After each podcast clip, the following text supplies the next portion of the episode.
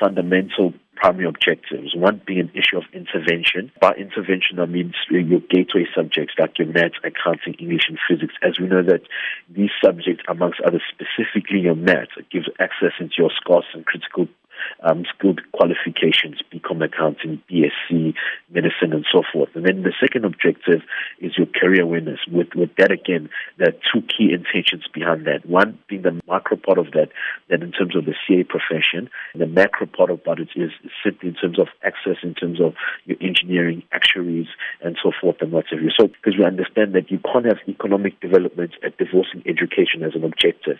So, in terms of to, to speak to the profession, you need to speak to the qualification. To speak to the qualification, need to have a clear input in terms of your maths.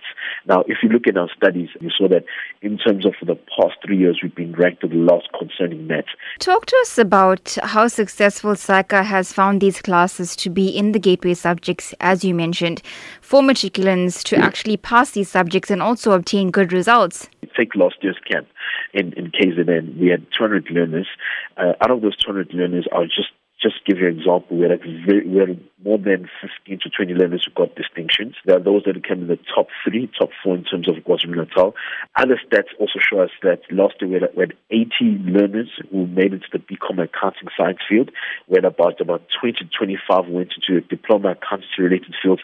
Others went to courses like your health sciences, actuaries, other courses like education and engineering. So for us, it really shows um, the various impact that it's done. Bearing in mind, bearing in mind, you'll understand that access into university, every matriculant has access into it. This year, what we've done is that we've decided to focus strongly in terms of the maths. We're spending about, if I'm not mistaken, about 90 to 20 hours on the maths from Monday until until Saturday. How can matric learners gain access to the maths camp, which is being hosted in various provinces? What's usually done is that we, um, as SAICA, we have we have a good relationship with the Department of Education. So in the various provinces, would would uh, would interact and engage with the with the districts.